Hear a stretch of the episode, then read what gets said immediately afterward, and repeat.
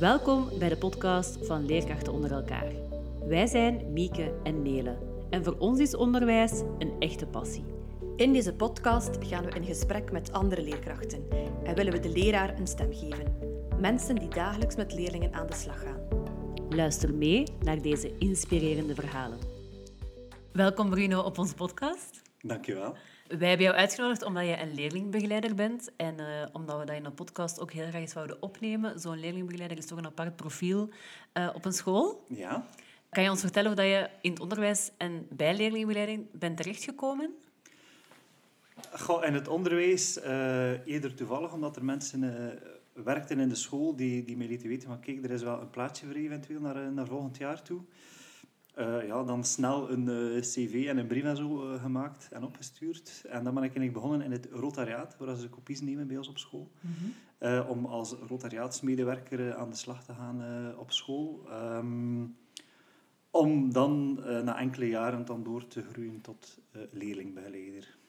Ik hoor je zeggen via via. Dat wil zeggen dat je eigenlijk nooit bewust hebt gesolliciteerd in het onderwijs. Maar wel zeggen, in het middelbaar heb ik altijd gezegd van ooit keer ik terug naar deze school als leerlingbegeleider. Dus ik had wel altijd wel al gezegd. Maar natuurlijk, ja, je bent dan bezig in een andere job en dan denk je daar niet onmiddellijk aan. En um, ja, mensen die we kenden, die dat ook wisten, uh, van dat er wel altijd wel wat interesse was in onderwijs, uh, lieten dat dan weten. En zo uh, is de bal aan het rollen gegaan. Mm -hmm.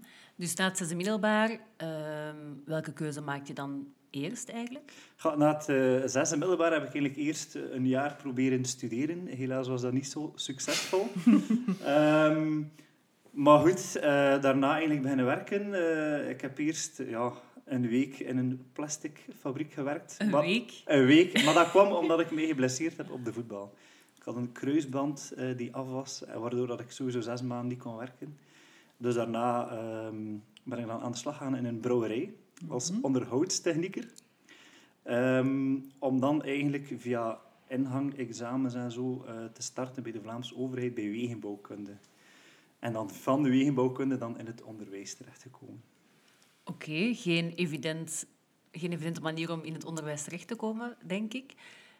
Nee, ja. Ik denk dat je soms een beetje geluk moet hebben. Wel zijn. Uh... Nu, je zegt al van, ik uh, zei ooit, ik kom op deze school terug. Daaruit uh, leer ik dan dat je eigenlijk nu leerlingbegeleider bent op de school waar dat je zelf als leerling hebt... Ja, dat klopt. Ik ben zes jaar leerling geweest in de school waar ik nu werk. Mm -hmm.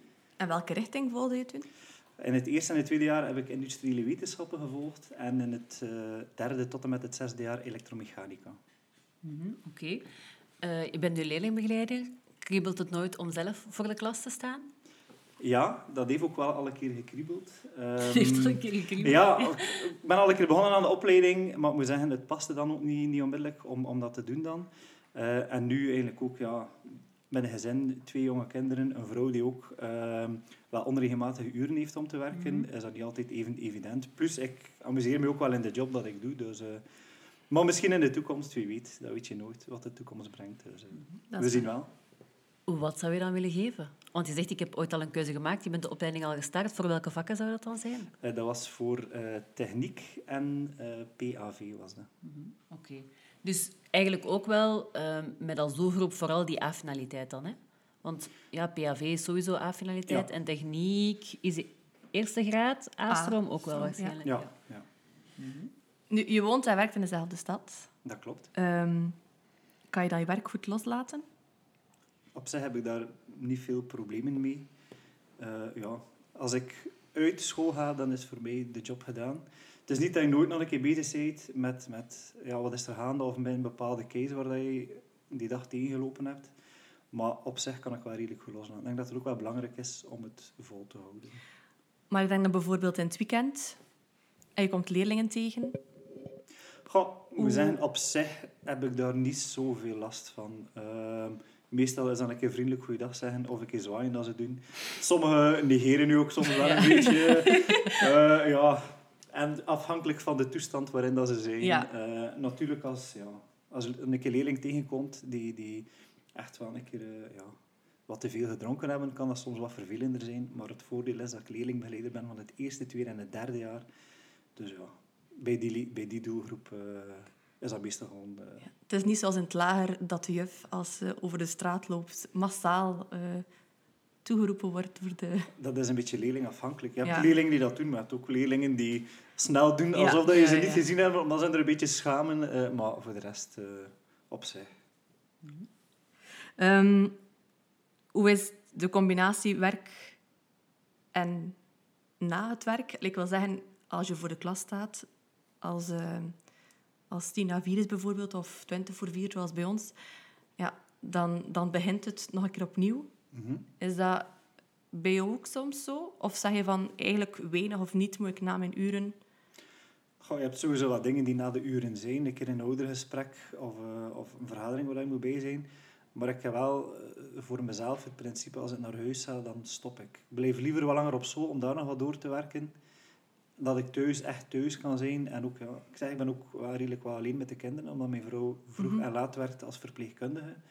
Ehm, dus ja, dan wil ik er ook wel voor de kinderen zijn op dat moment. Eh, ik denk dat het ook belangrijk is. Dat is ook een rol die ik opneem thuis. Ja. dus, eh, Mhm, Oké. Nog even terug op het feit dat je leerlingen tegenkomt ehm, na de uren. Hè. Ben je dan eh, meneer De Jager of ben je dan Bruno? Van mij mogen ze gerust Bruno zeggen. Ja, ik heb daar geen probleem mee. En dat is, eh, de ene leerling durft dat dan te zeggen en de andere niet. Maar ik zeg altijd van, het is weekend en het weekend mag je gerust Bruno zeggen. Dat is geen probleem. Is er een groot verschil tussen meneer De Jager en Bruno? Ik denk op zich niet eh, zo. Eh, op school heb je wel natuurlijk die, je had schoolreglement dat je moet navolgen en dat ook moet, moet proberen uitdragen naar de leerlingen toe. Mhm. Eh, buiten school, ja. Ben ik misschien soms wel losser, ik weet het niet. Maar ik denk dat dat al bij al meevalt. Ik denk ook dat het belangrijk is dat je jezelf bent. Ja, ik denk zeker als leerling. Ten opzichte van de leerling, want ja, anders misschien doorprikken ze dat toch. Dat is waar. Dus je moet een beetje jezelf, je moet Ja. jezelf zijn op school ook. Want eh, het enige dat daar het verschil is voor mij, is dat je daar wel de regels moet, die school uitdraagt, ook wel Mhm. ergens moet. Ja, want voor mij als leraar, ik vind het soms echt wel al moeilijk om niet te veel mezelf te zijn als leraar. Ik kan me voorstellen als leerlingbegeleider, hè, jullie zijn alle twee toch heel, allee, heel persoonlijk aan het werken met leerlingen, dat dat waarschijnlijk nog een stuk moeilijker is. Toch vind ik dat, zoals dat Bruno zegt, belangrijk dat je jezelf blijft. Dat je jezelf ziet. Ik vind dat ik wel anders ben als leerlingbegeleider dan als leerkracht geweest. Ja, en op welke manier dan?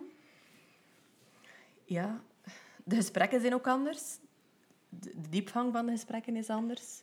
Je hebt Ja. andere info, denk ik, als Ja. leerlingbegeleider dan als leerkracht. Wij horen en zien ook meer eh, bij de leerling ook eh, het- hoe het achter de schermen soms erop afspeelt. Ja. Waardoor je ook die menselijkheid en jezelf ook wel een stukje moet kunnen en durven blootgeven om soms ook de goede interactie te hebben, denk ik. Ik denk dat het belangrijk is dat leerlingen weten, maar kijk, dat is een echte persoon die voor mij staat. Dat is niet iemand die een rolletje speelt, waardoor dat een gesprek, als het moeilijk is, misschien ook wel wat vlotter gaat dan met die leerling. Eh, ja, want je geeft aan, je moet voor een deel ook zelf je eigen verhaal dan soms daarin delen. Durf je dat dan ook te doen? Ja, tuurlijk. Ja. Ik heb al eh, verhalen gedeeld met leerlingen, ervaringen. ehm, van mezelf of van, naasten. eh, dat je denkt van, oh, let op gasten waarmee je bezig bent. Want eh, er zitten ook gevaren aan, aan sommige dingen. Mhm. En heb je het gevoel dat, dat, dat leerlingen daar, eh, dat dat werkt bij hen, als je zo daar een deel van jezelf inlegt in die gesprekken? Ze tonen dat weinig. Ik denk dat ze nogal veel al van, ga ja, hé, ze zijn daar weer met hun eh, eh, real-life stories. Maar eh, Ja, juist. ja, Ja, maar dat is, hè. Ja, denk, ik denk net wel dat dat... Maar Jullie hebben natuurlijk, want dat hebben we misschien nog niet gezegd, jullie werken op een VTI. Ja. Jullie zitten uiteraard vooral te werken met jongens. Dus ik denk dat dat natuurlijk wel een verschil is naar hoe dat zij zich blootgeven naar jullie toe. Ik denk dat met meisjes dat er misschien sneller wat positieve feedback zal komen. Wat niet wil zeggen, denk ik, dat jongens dat misschien niet opnemen. Ik denk, Ja. Het is niet, ik denk, het al een keer vertellen kan voor hen al, zelfs al hebben ze dat schild en die mimiek van, goh, ja, wat zeg je nu weer al? Maar als het in hun achterhoofd zit, is misschien, een- Hm. al is het een klein procentje dat ze ervan meenemen, ze nemen het toch mee. En ik denk dat dat wel belangrijk kan En zijn. in kleine dingen kan je dat ook zien, dat ze je wel appreciëren als wie dat je bent. Stom voorbeeld, een van onze leerlingen was jarig in het tweede jaar. Die had voor elke leerling een zakje chips mee. Wij En hebben er dus, ook al ja, twee we eentje gekregen. Ja, ik ben net aan het beseffen dat we tegen de luisteraars nog niet hebben gezegd dat jullie collega's zijn. Ja, dat klopt. dus even voor de luisteraars kaderen. Ehm, Bruno eh, is de leerlingbegeleid-collega hè, van Mieke. Mieke is nog maar net gestart als Ja. leerlingbegeleidster. Eh, maar jullie zijn eigenlijk samen het dynamische duo op het VTI van Tielt. Ja. En Ja. jullie nemen dus samen de leerlingbegeleider op in Eerste, 1, 2 tweede en derde jaar. Ja. Ja. Eh, hoe moet ik dat dan zien? Jullie zijn met twee verantwoordelijk voor het eerste, tweede en derde jaar. Ja. Hoe ziet die rolverdeling er dan uit? Goh, ik denk dat het wel een beetje door elkaar loopt. Meestal ben ik er bij de, de leefproblemen Ja. en, en Mieke bij de leerproblemen eh, Mhm. bij leerlingen. Maar op zich loopt dat wel wat door elkaar. Ik denk dat het ook een beetje afhankelijk is uh, met wie dat de klikker best is van de leerlingen. Mhm. De ene leerling zal makkelijker tegen Mieke praten en de andere leerling zal makkelijker tegen mij praten. Ik denk dat dat een beetje het grote verschil is. Maar in de grote lijnen de leefproblemen Ja. neem ik meestal op en de leerproblemen Mieke. Eigenlijk de contacten van ouders naar school toe rond ruzies of rond bezorgdheden, die zijn heel vaak naar jou gericht. Ik krijg eigenlijk weinig of geen Hmm. eh, mails van ouders, behalve als het gaat over echt die specifieke leerzorg, maar eigenlijk alle andere mails zijn allemaal voor Bruno Ja. in principe. Goed, ehm, ik ben wel eens benieuwd hoe jullie dag er zo uitziet als leerlingbegeleider. Jullie dag begint om, ik doe een gokje, acht uur. Acht uur, Ja. ja. Oké, jullie komen toe op een bureau, Ja. vermoed ik. ja. Eh Mieke heeft mij al verteld dat jullie bureau heel speciaal geplaatst is op de school. Maar we zitten met ons bureau eigenlijk rechtstreeks op de speelplaats. Ja. We hebben een groot raam richting de speelplaats, dat we eigenlijk altijd wel die connectie hebben. Maar om acht uur, iets voor acht, komen we toe. We leggen onze computer aan en om acht uur zorgen we dat we buiten zijn. Op de speelplaats tussen de leerlingen. Eigenlijk elke pauze zijn wij op de speelplaats aanwezig ook.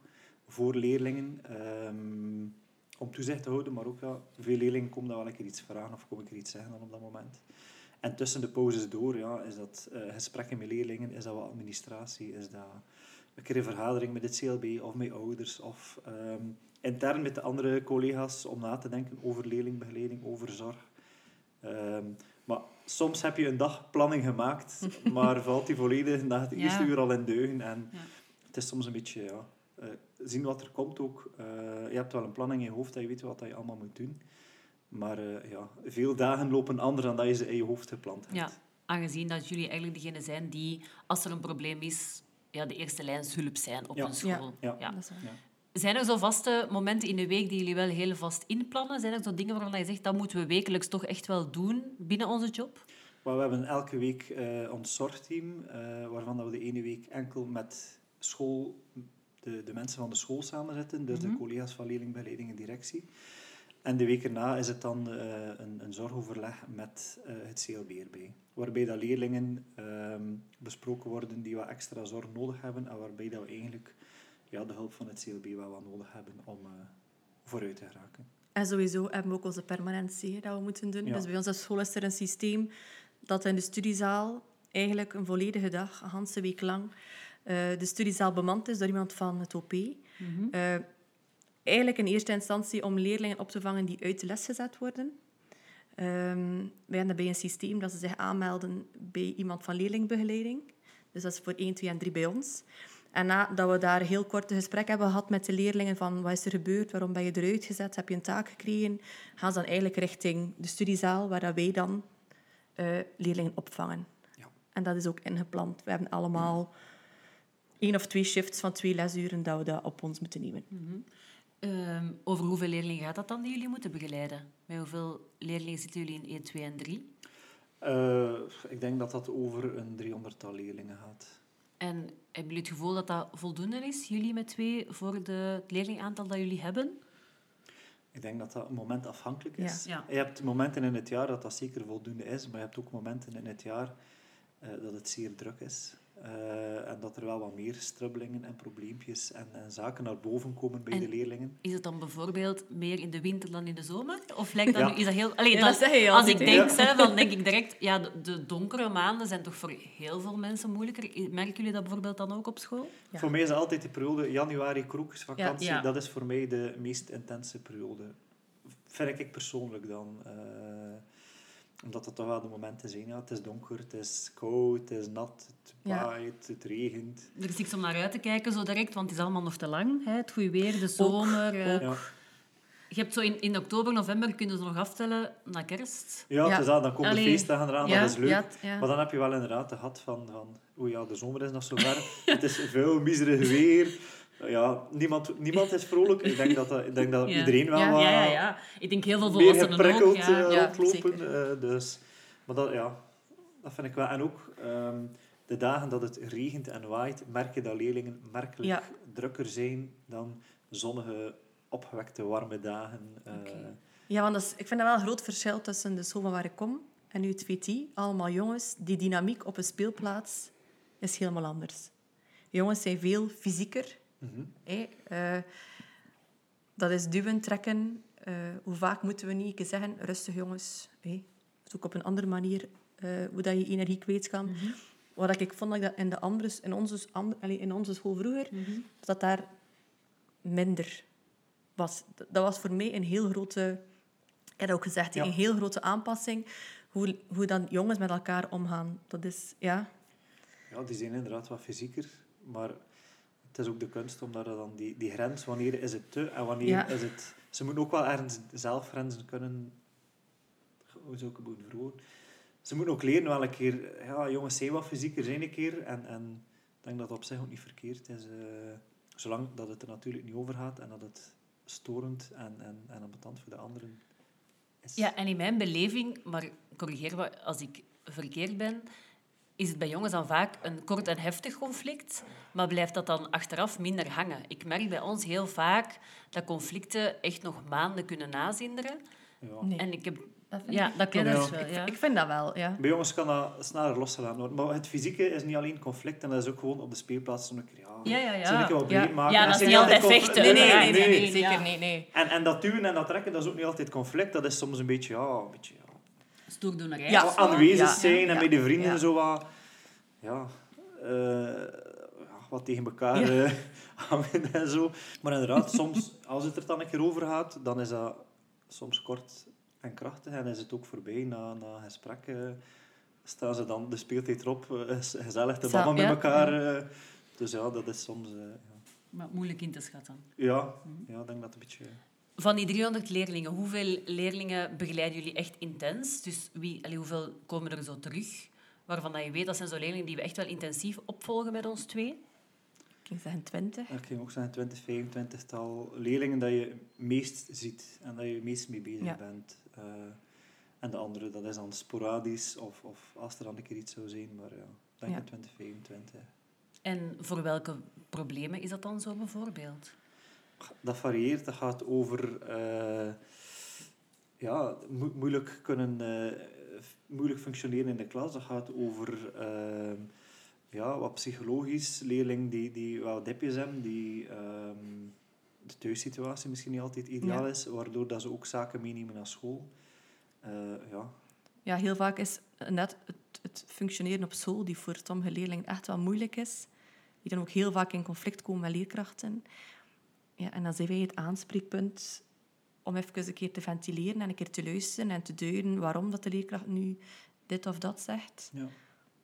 En sommige leerlingen, ja, omdat thuiscontext ook ja, moeilijk is. Hè, en die nemen dat mee naar school. En wij zijn soms voor hen ehm, de, de, de persoon waar als je kunt tegen praten, versta je? Er zijn bij Het hen, luisterend oor dat ze Ja. anders niet hebben. ja, Of dat ze minder hebben. Eh, ja, wij hebben leerlingen die echt heel bewust elke morgen naar ons komen om te babbelen. Ja. Omdat daar thuis geen of weinig ruimte voor is, om welke reden dan ook. Dat klinkt dan als, en ik denk dat dat voor een job als leerlingbegeleider sowieso wel is, een job waar die wel wat eens onder je huid kan kruipen waarschijnlijk. Eh, ik vermoed dat jullie wel eens ventileren. Doen jullie dat dan op school bij elkaar? Doen jullie dat met collega's? Doen jullie dat met directie? Bij wie gaan jullie eh, een keer even... eh, Goed, Ik denk dat we onderling wel goed kunnen Ja. ventileren bij elkaar. En denk ook bij, bij onze directie kunnen we dat ook wel doen. eh. Ja, ik ging zeggen, in eerste instantie doen we het onder elkaar. Mhm. Maar soms zitten wij ook volledig vast dat we zeggen, wat kunnen we nu nog doen? En dan is inderdaad het volgende aanspreekpunt het zorgteam, waar dat dan directie bij zit. En dan zoek je samen naar, hoe kunnen we nu nog, wat kunnen we nu nog doen om hen toch... eh, Ja. Ja. Zijn er dan zo soms cases waarvan dat je weet, dit kan ik niet oplossen? Of hier kan ik eigenlijk...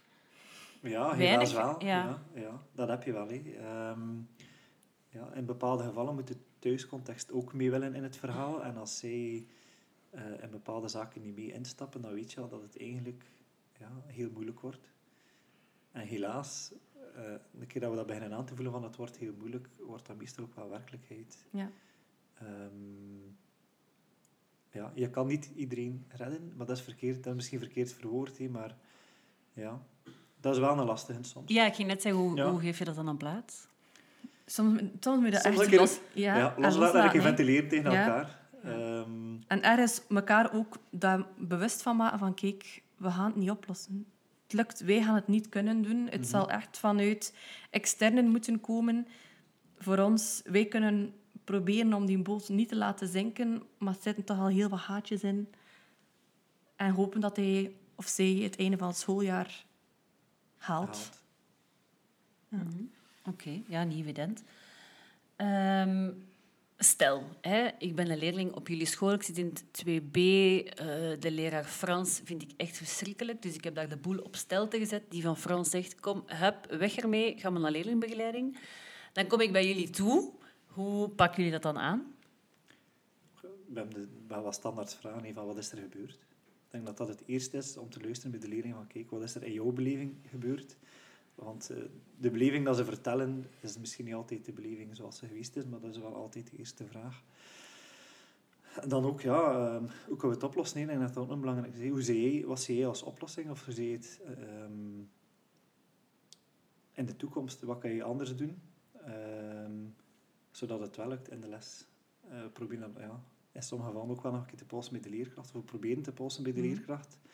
Ehm, ja, om een beetje de verhalen te staven, omdat belevingen van leerlingen zijn niet altijd de belevingen dat de leerkracht heeft. Ik denk dat dat in de grond is van veel conf- conflicten, ook in een klas, van een leerling beleeft iets of vertelt iets aan ons op een manier dat wij misschien ook denken van oei, word je daar, Ja. daardoor uit de les gezet? Maar als je dan post bij de leerkracht, is het verhaal natuurlijk... Ja, zijn er heel veel zaken naar elkaar gebeurd, terwijl dat leerlingen soms maar met het laatste kleine feitje dan in hun hoofd zijn. Van, eh, ik heb gebabbeld en ik moest naar buiten, maar eh, je had al gebabbeld, je had al gestoord, je had al dit, die was al niet in orde met zijn map en allemaal kleine factoren die ervoor zorgen dat je uit de les gezet wordt. Maar ik denk dat we proberen gewoon met standaardvragen ook eerst van, kijk, wat is er gebeurd? Hoe kan je het goed maken? Hoe gaan we het goed maken? Ik heb post met de leerkracht ook. Is daar altijd ruimte voor om in gesprek te gaan met de leraar? Want als ik vanuit mezelf spreek, dan eh, denk ik, en ik hoor dat ook van Mieke, ja, jullie hebben heel veel werk, er komt heel veel op jullie af. Ja, in het ideale scenario, denk ik, praat je en met leerling en met leerkracht en kan er nadien dan een oplossing komen. Is dat effectief ook zo in eh, realiteit? Nee, ik denk dat er inderdaad niet altijd de ruimte en tijd is om dat te doen. Ik denk dat het een beetje afhankelijk is, waardoor word je uit de les gezet. Dat het ook niet altijd super noodzakelijk is dat je met beide dat gesprek hebt, of dat je die verzoening hebt tussen beide. Ehm, Ja, en ik vind sowieso allee, iemand uit de les zetten. Voor, allee, als ik voor mezelf spreek, ik doe dat eigenlijk bijna nooit. Gebeurt dat bij jullie wel vaak? goh, ik denk dat dat wel afhankelijk is. Ja. Ehm, Ik zit natuurlijk, of ik geef wel les aan oudere leerlingen. Allee, of toch Ja. ja, vaak ook aan leerlingen die ik heel veel zie. Ik weet dat jij wel zei, Mieke, van ja, onze 2B, daar hebben we toch echt wel hij uitdagingen mee. Ja, ja. ja. Ge- Gebeurt het, het gebeurt minder dan in het begin van het schooljaar. Ja. Ehm, Ik denk... We hebben ook al heel veel andere... Of we zijn heel wat nieuwe dingen aan het uitproberen om net het aantal keer uit de les gezet te moeten worden te kunnen beperken. En we gaan moeten afwachten wat het, eh, wat het brengt. Nu, om terug te keren op het verhaal van het conflict met de leerkracht. We proberen wel altijd de leerling mee te geven van... Ga nog een keer in gesprek met je leerkracht. Niet, niet als je nog kwaad bent, maar... Ik had nu deze week ook twee leerlingen die straf kregen en ze vonden dat niet terecht. Ik luisterde naar hun verhaal. Ik had een collega vlug in de wandelgangen tegengekomen. Ik heb haar verhaal gehoord en ik heb gezegd... Jongens, ik denk dat je gewoon best nog zelf een keer met de leerkracht gewoon een keer aftoetst van hoe dat je voelt. Zeg gewoon wat dat je voelt. En dan hoor je wel wat de leerkracht zegt. Gaat ze daarom haar mening herzien? Dat weet ik niet. Maar probeer om nog een keer... En dat proberen we wel mee te geven Ja. met de leerling van... Je kunt hun er- jullie kunnen tegen ons ventileren, maar uiteindelijk moeten jullie met die leerkracht verder. En het is belangrijk dat je probeert ergens een moment te vinden om toch nog een keer heel kort aan de leerkracht te zeggen van kijk, voor mij was dit gebeurd en ik voelde mij zo. En dan zien we wel wat er... Ja. En inderdaad, dat is dan eh, bij van, eh, hoe kan je het oplossen? Eh, Als we die vraag naar staan, komt er ook meestal wel vanuit de leerling van, ja, sorry zeggen. Ik denk dat Ja. dat het evidente antwoord is. En dan is het oké, wanneer ga je dat doen? Wanneer heb je de volgende les van Ja. de leerkracht?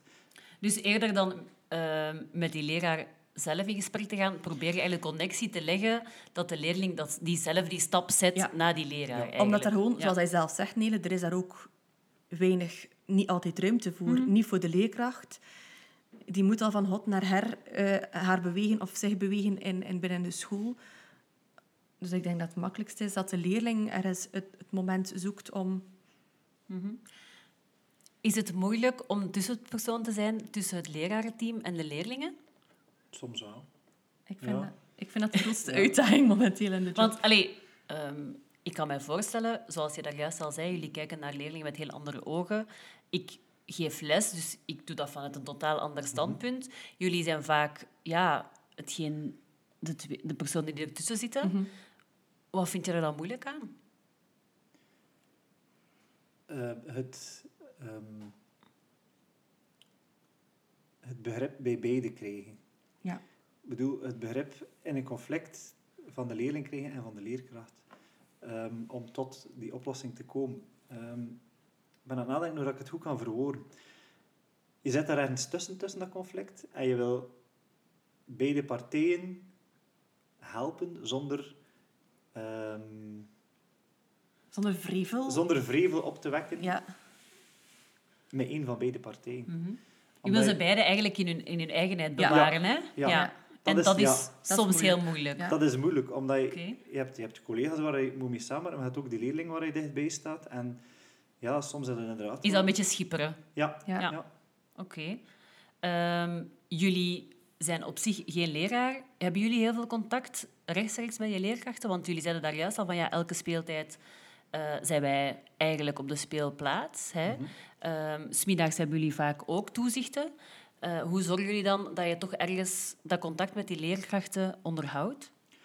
Goh, ik denk dat wij sowieso op de speelplaats, als ze naar de rij komen, wel af en toe een keer wel leerkrachten zien. Er zijn ook leerkrachten die spontaan binnenkomen in ons bureau om dingen te vragen. Ehm, soms gedurende de dag past hier ook wel lekker in de leraarskamer dat er iemand zit. Dus op zich hebben we wel wat contact met de leerkrachten.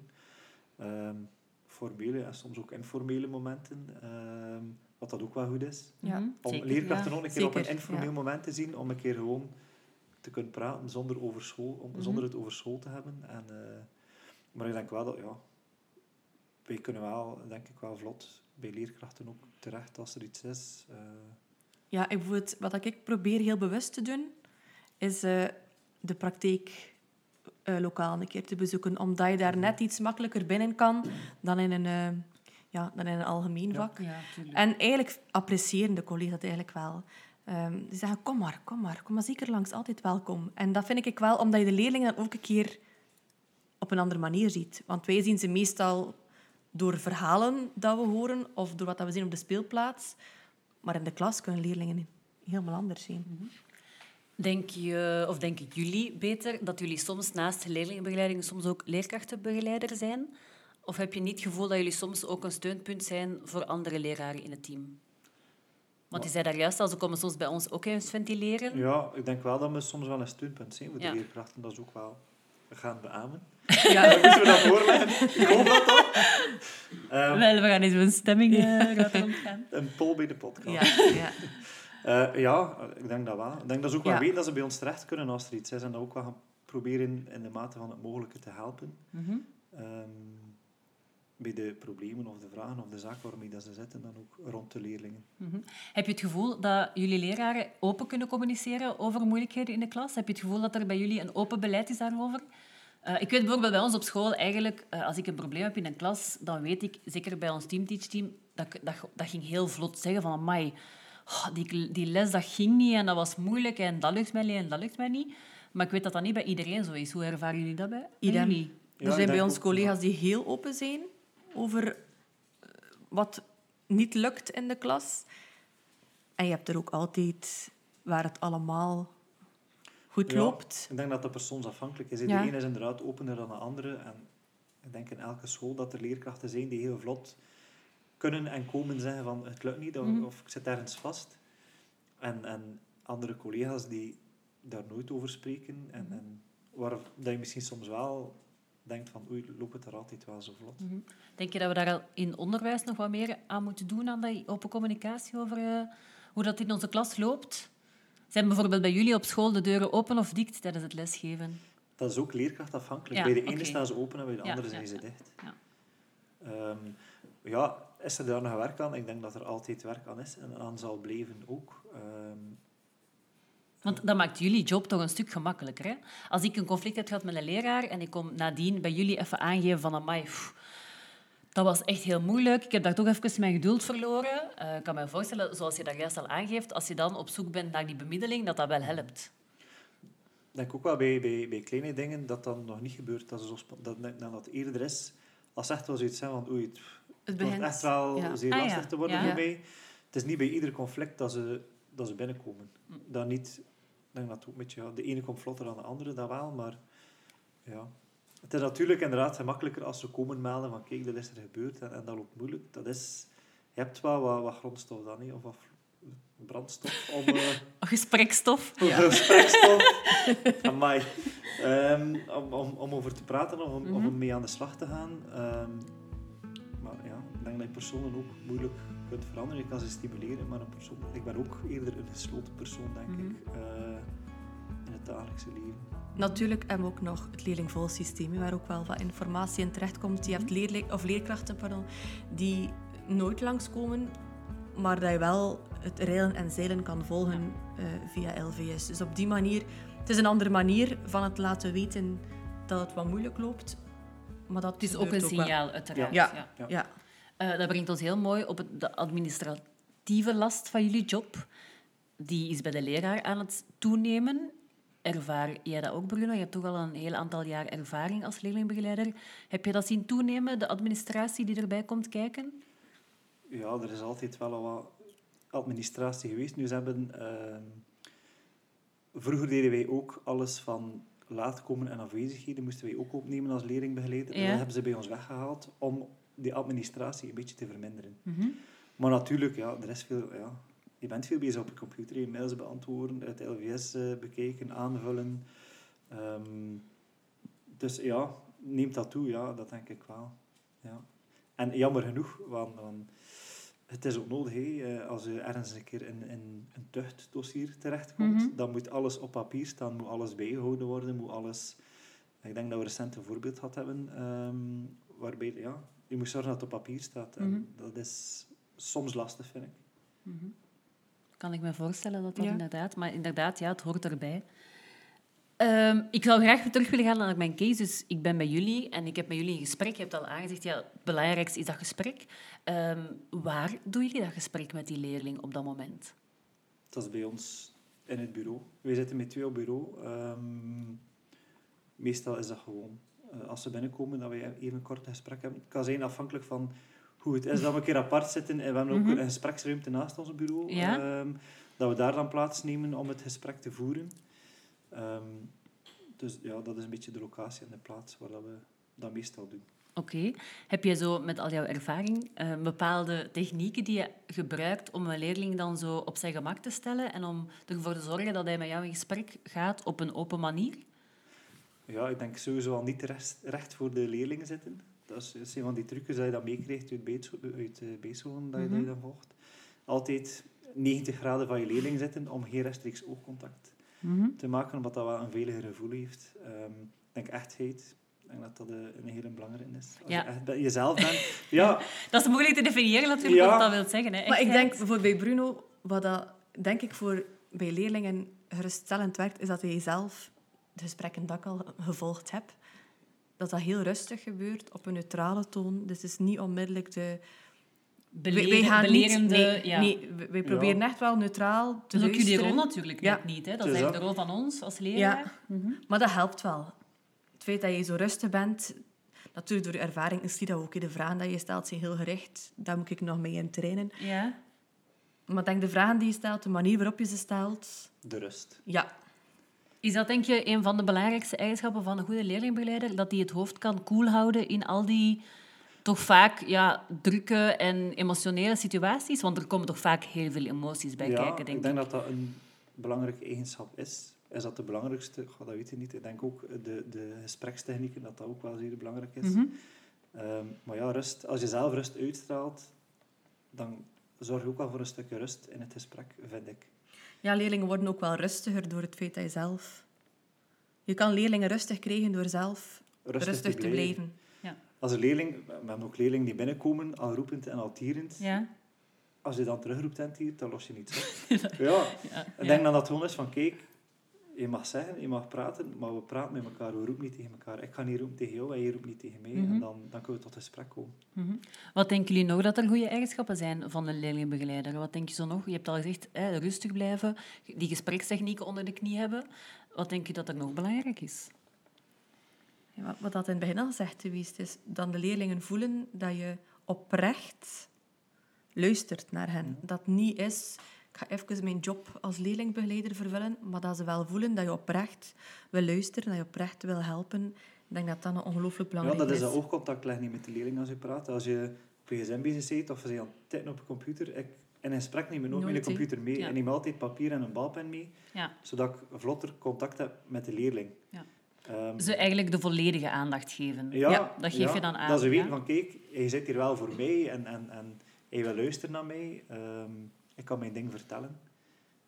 Op een, ja, op een, ja, in, een, in een neutrale omgeving, eh, waar dat er niet onmiddellijk veroordeeld wordt. Ik denk dat dat wel belangrijk is. Mhm, Oké. Jullie hebben op school waarschijnlijk ook een zorgbeleid. Eh, hoe ziet dat van jullie eruit? Of wat is er daar belangrijk in bij jullie op school? Ik denk dat we nu vooral aan het focussen zijn op herstelgericht werken. Dat is zo eentje waar we volgend jaar mee aan de slag willen. Ehm, ja, die gesprekken voeren. Hè. Niet zomaar sanctioneren en daarna is de koos af. Ik denk dat dat één is waar we nu volop mee bezig zijn. Al heel veel rond de tafel hebben Ja. gezeten van hoe gaan we dat doen. Dat moet klein beginnen. En het begint bij ons, denk ik. De manier waarop we de gesprekken met de leerlingen voeren. Dat is belangrijk. En iedereen, elke leerling, heeft recht op zijn of haar stukje aandacht binnen de school. Wat vinden jullie zelf het allerbelangrijkste aan een zorgbeleid van een school? Ik zeg nu maar iets, hè. je bent directie, je mag een zorgbeleid van een school opstellen. Zijn er dan dingen waarvan je zegt, dit moet er echt in staan van mij? Wat ik belangrijk vind, is dat leerlingen nieuwe kansen moeten kunnen krijgen. Ja. Dat het niet na een eenmalig incident, die misschien wel ernstig was... Allee, ja, natuurlijk gradaties, hè. Maar ik denk dat dat belangrijk is, dat leerlingen mogen fouten maken. Dat ze niet alleen moeten leren leren, maar ook... Ik denk dat niet enkel leerling, leerkrachten, leerling, leerlingbegeleiders, ik denk dat dat voor iedereen zo is. Een fout kunnen en mogen maken, het goed maken wel, het herstellen. Die verantwoordelijkheid daarvoor op, voor opnemen, voor hetgene die gebeurd is. Ik denk dat dat een belangrijke Ja. les is. Oh, les, ik denk dat dat belangrijk is. Fouten maken, maar we maken allemaal fouten. Ik denk dat, we kunnen daar niet, niet, niet omheen. Maar het herstellen, het rechtzetten en er iets proberen uit te leren, of er iets Ja. uit te leren en meenemen naar de toekomst. Hoor ik jullie dan zeggen dat vooral een menselijk zorgbeleid belangrijk is? Dat meer kijkt, dat verder kijkt dan alleen de leerling en de leraar, maar ook de mens eromheen? Ja, en ook naar de toekomst toe, naar zijn plaats in de maatschappij binnen hier en een aantal jaar. En dat is ook wel, we zijn daar ook wel mee bezig dat we soms gesprekken met leerlingen voeren, dat we dan soms ook wel een keer stilstaan onder elkaar van goh, hoe gaat het zijn binnen, hè? Binnen 10, binnen 15, 10, hè, ja. 15 jaar. Hopelijk komt die leerling dan Maar op je zijn hebt ook pootjes leerlingen terecht. Of... Waarvan dat je weet, als ze op school zijn, dat je er ongelooflijk veel werk mee hebt. Dat je heel veel in gesprek moet gaan. Dat ze lastig zijn in de les. Maar steek ze in het werk en dat zijn gasten die de wereld Mhm. verzetten. Mm. En, en achteraf, als je dan nog een keer terugziet. Oh meneer, en tijden. Oh, en nog veel werk hè, met mij. Dat ze dat gelukkig zelf wel beseffen. Ja, dat is eigenlijk ja, ja. al heel knap. Maar ze weten, ja, Ja. Er zijn er echt wel die dat weten ook. Eh, een paar weken geleden nog iemand tegengekomen die ook zei, ja meneer, ik kon niet te gemakkelijkst niet. Maar ik zei, nee, maar goed, uiteindelijk, iedereen is wie dat is. En dat is wel iemand, vraag hem om, eh, om een werk te verzetten en het gaat gebeuren. En het gaat goed gedaan zijn. En het gaat, ja, sommige leerlingen zijn nu eenmaal eh, ja, meer werkers dan studenten. Mhm. En ja, ik vind dat ook wel mooi eigenlijk dan, Ja. als je dat later terugziet, dat er dan een keer zo'n gesprek kan zijn ook. Oké. We hebben het vooral nu al over gedragsproblematieken gehad en eigenlijk nog niet zozeer over de zorg op jullie school. Eh, ik vermoed dat jullie net zoals ons geconfronteerd worden met eh, leerlingen, alleen met een toenemende zorg. Heb je dat, Bruno, door in de jaren zien toenemen, de zorg bij leerlingen? Ik denk dat er altijd wel al redelijk wat zorg geweest is rond leerlingen. Ehm, Maar ik denk dat we als school enorm gegroeid zijn in de, in de aanpak van die zorg. Mhm. Als ik kijk, in het begin als ik leerlingbegeleider was, en nu hebben we echt gigantische stappen gezet in het begeleiden van leerlingen met zorg. Mhm. En ik denk dat dat wel zeer positief is. Ehm, Kan je dat eens verduidelijken? Hoe bedoel je dan? We hebben daar stappen Ah, in gezet. Wat doe je eh, bijvoorbeeld nu dat je vijf jaar geleden niet deed, bijvoorbeeld voor leerlingen met zorg? ik denk die start to study is nu iets, iets dat we terug ingevoerd hebben. Ehm, ja, het gaat ook die remedieringen, ehm, ja, weten de, de, de, de problematieken ook kennen en, en, en die info goed verspreiden bij de leerkrachten. Die tips zeggen van kijk, op die manier kan je ermee aan de slag. De gesprekken met de ondersteuners. Ik denk dat we daarin gegroeid zijn. Mhm. We deden dat vroeger ook al. hè. Het is niet dat we dat niet deden, we deden dat vroeger ook al. Maar ik denk dat we daar wel in gegroeid zijn in, in die aanpak. Heb je, de- heb je het gevoel dat je zelf voldoende op de hoogte bent van al de zorgproblematieken die er zijn op dit moment? Ik Want- ben op de hoogte, maar natuurlijk, ja, je hebt, als je naar ASS kijkt, dat is een heel spectrum. Ja, ja, ja. Om over alle specialisten te zijn, Mhm. nee, dat zijn we niet. Maar ik denk dat we daarvoor ook... dus er komen ondersteuners op school die wel Mhm. expertise hebben daarin, of meer expertise hebben daarin. Ik moet zeggen, wij, wij boffen echt wel met de ondersteuners op onze school. Het is, het is echt een heel tof en goed team. eh, waar we ook als leerlingbegeleiding kunnen optreden. Als wij ergens mee zitten, die ook meedenken, die mee aan die kar sleuren. Mhm. Ehm, dus ik denk dat dat, ja, ik denk dat dat een super grote meerwaarde is. eh, ook. Om ook de, de problematieken te kennen, te herkennen. Ja. En ook hoe kunnen we ermee aan de slag. En, en echt die tips. Zelfs over leerlingen die zij niet begeleiden, maar die wel in, in de klas zitten van leerlingen die ze begeleiden. Geven daar ook wel tips over van kijk, misschien kun je dit of kun je dat proberen eh, met die leerling. Ik vind dat wel, ja, ik vind dat echt Ja. wel goed. Ja, zeker. Ja. Zeer goede ondersteuners zijn bij ons Ja. op zo. Echt een heel goed team. Ja. ja, want ik denk dat, denk, als ik iets uit jullie verhaal ook haal, is eigenlijk, zijn jullie ook een team met twee. En kan je dan nog op een extra team rekenen om die Mhm. leerling te begeleiden? Ik denk dat dat ook echt wel de toekomst is. Hè? Dat je samen Ja, met een ja. team van specialisten... Want ik vind zelf ook als leraar, ik vind dat ik niet opgeleid ben om met al mijn leerlingen met zorg volledig om te gaan. En als je dan geen externe hebt, zoals je leerlingbegeleiding of zoals ondersteuners, dan wordt je job wel heel, heel moeilijk. Hè? Ja, ik denk dat dat het belangrijkste is. hè. Een team die inderdaad, als je samen zit, echt wel de, de expertise en de ideeën en de ervaringen kunt delen. Die ondersteuners bij jullie, die staan met jullie nou in contact, vermoed ik. Jullie Ja. vangen die op. Ja. Ehm, komen die bij jullie heel vaak in de klas? Is dat vaak toch nog na de lesuren? Op welke manier proberen jullie de ondersteuners zo goed mogelijk in te zetten? Ik denk dat dat afhankelijk is van de, de hulpvraag van de leerling. Mhm. Dus we hebben wel ondersteuners die in de les meehelpen, meewerken met leerlingen. Ook zelfs in praktijklessen dat de ondersteuners meegaan om, om leerlingen te begeleiden. Eh, maar natuurlijk ook leerlingen die apart genomen worden om individueel mee gaan aan de slag te gaan. Ik denk dat, dat de hulpvraag van de leerling is er wel een stukje afhankelijk van, van eh, waar ik denk-. Merendeel is in de klas. Ja. Dus eigenlijk maar de kleinere types. We zeggen, de, de visie is ook wel om zoveel mogelijk in de klas eh, die ondersteuning te bieden. Maar natuurlijk, ja, voor sommige leerlingen is het ook wel een keer noodzakelijk Ja. om, om, om even die, die babbel apart te hebben. eh, of die begeleiding apart te hebben. eh. Voor hoeveel leerlingen hebben jullie bijvoorbeeld ondersteuning dan op jullie school? Dus als je zegt 300 leerlingen, hoeveel leerlingen zijn er dan die een ondersteuner hebben? Ik denk ook een 25-tal. ja. Oké. Dat En de is- merendeel zit... En hoeveel ondersteuners heb je dan zo? Is het dan, zijn geen 25 Zeven, achttal? ondersteuners? Ah, ja. In de eerste drie jaren is hier nog Ja. aantal verschillende mensen. Dat is op zich nog overzichtelijk waarschijnlijk. Ja. En de meeste leerlingen met ondersteuning zitten toch in 1, 2 en 3. En drie. Dat is wel een beduidend verschil. Als je kijkt naar het aantal leerlingen 1, 2, 3 en dan kijkt naar 4, 5, 6, is dat aantal toch wel dubbel zo groot Ja. bij ons dan bij de hogere jaren, denk Je ik. hebt ook wel leerlingen die gewoon in, in die eerste jaren die begeleiding kregen en dat ze dan merken van oké, het, Ja. het loopt, het lukt. En ze laten dat los. En eigenlijk is dat wel een mooi verhaal om te zien. Je was Ja. eerst die ondersteuning nodig. Ze kregen daar zaken aangereikt en dan lukt het om toch alleen in die klas, zonder die ondersteuner, te kunnen functioneren. Dus dan hebben ze goed werk geleverd, denk ik. dan, Ja. hè. Nu, ik ga dezelfde vraag stellen als Arijsburg nu. Stel dat jij zelf de ondersteuners mag inschakelen zoals je zou willen, zoals je daar juist je zorgbeleid ook mocht schrijven. Zou je dan ondersteuners anders inzetten dan hoe dat, ze nu, allee, hoe dat systeem nu is? Goh, Ik, ik denk op zich dat het goed loopt met in de klas en individueel. Ik denk dat dat het zou misschien handiger zijn om, om, om mensen fulltime op school te hebben. Mhm. Dat ze niet, ze komen een paar uur voor een leerling, ze moeten dan naar een andere school, ze moeten dan nog een andere school. Ik denk dat het soms handiger zou zijn van, kijk, drie, vier mensen, jullie hebben die school, of twee, drie, afhankelijk van het aantal leerlingen uiteraard, ehm, die altijd ter beschikking zijn als het nodig is, dan dat ze er maar bepaalde momenten zijn. Ik denk dat dat... Als er iets zou kunnen of mogen veranderen, voor mij zou het dat dan zijn. Eigenlijk dat dat zouden kunnen mensen zijn die eigenlijk volwaardig deel kunnen zijn van jullie Schoolteam. ja, schoolteam of zorgteam. En die dan samen met hun eigen specialisatie die zorg op zich nemen. Ja.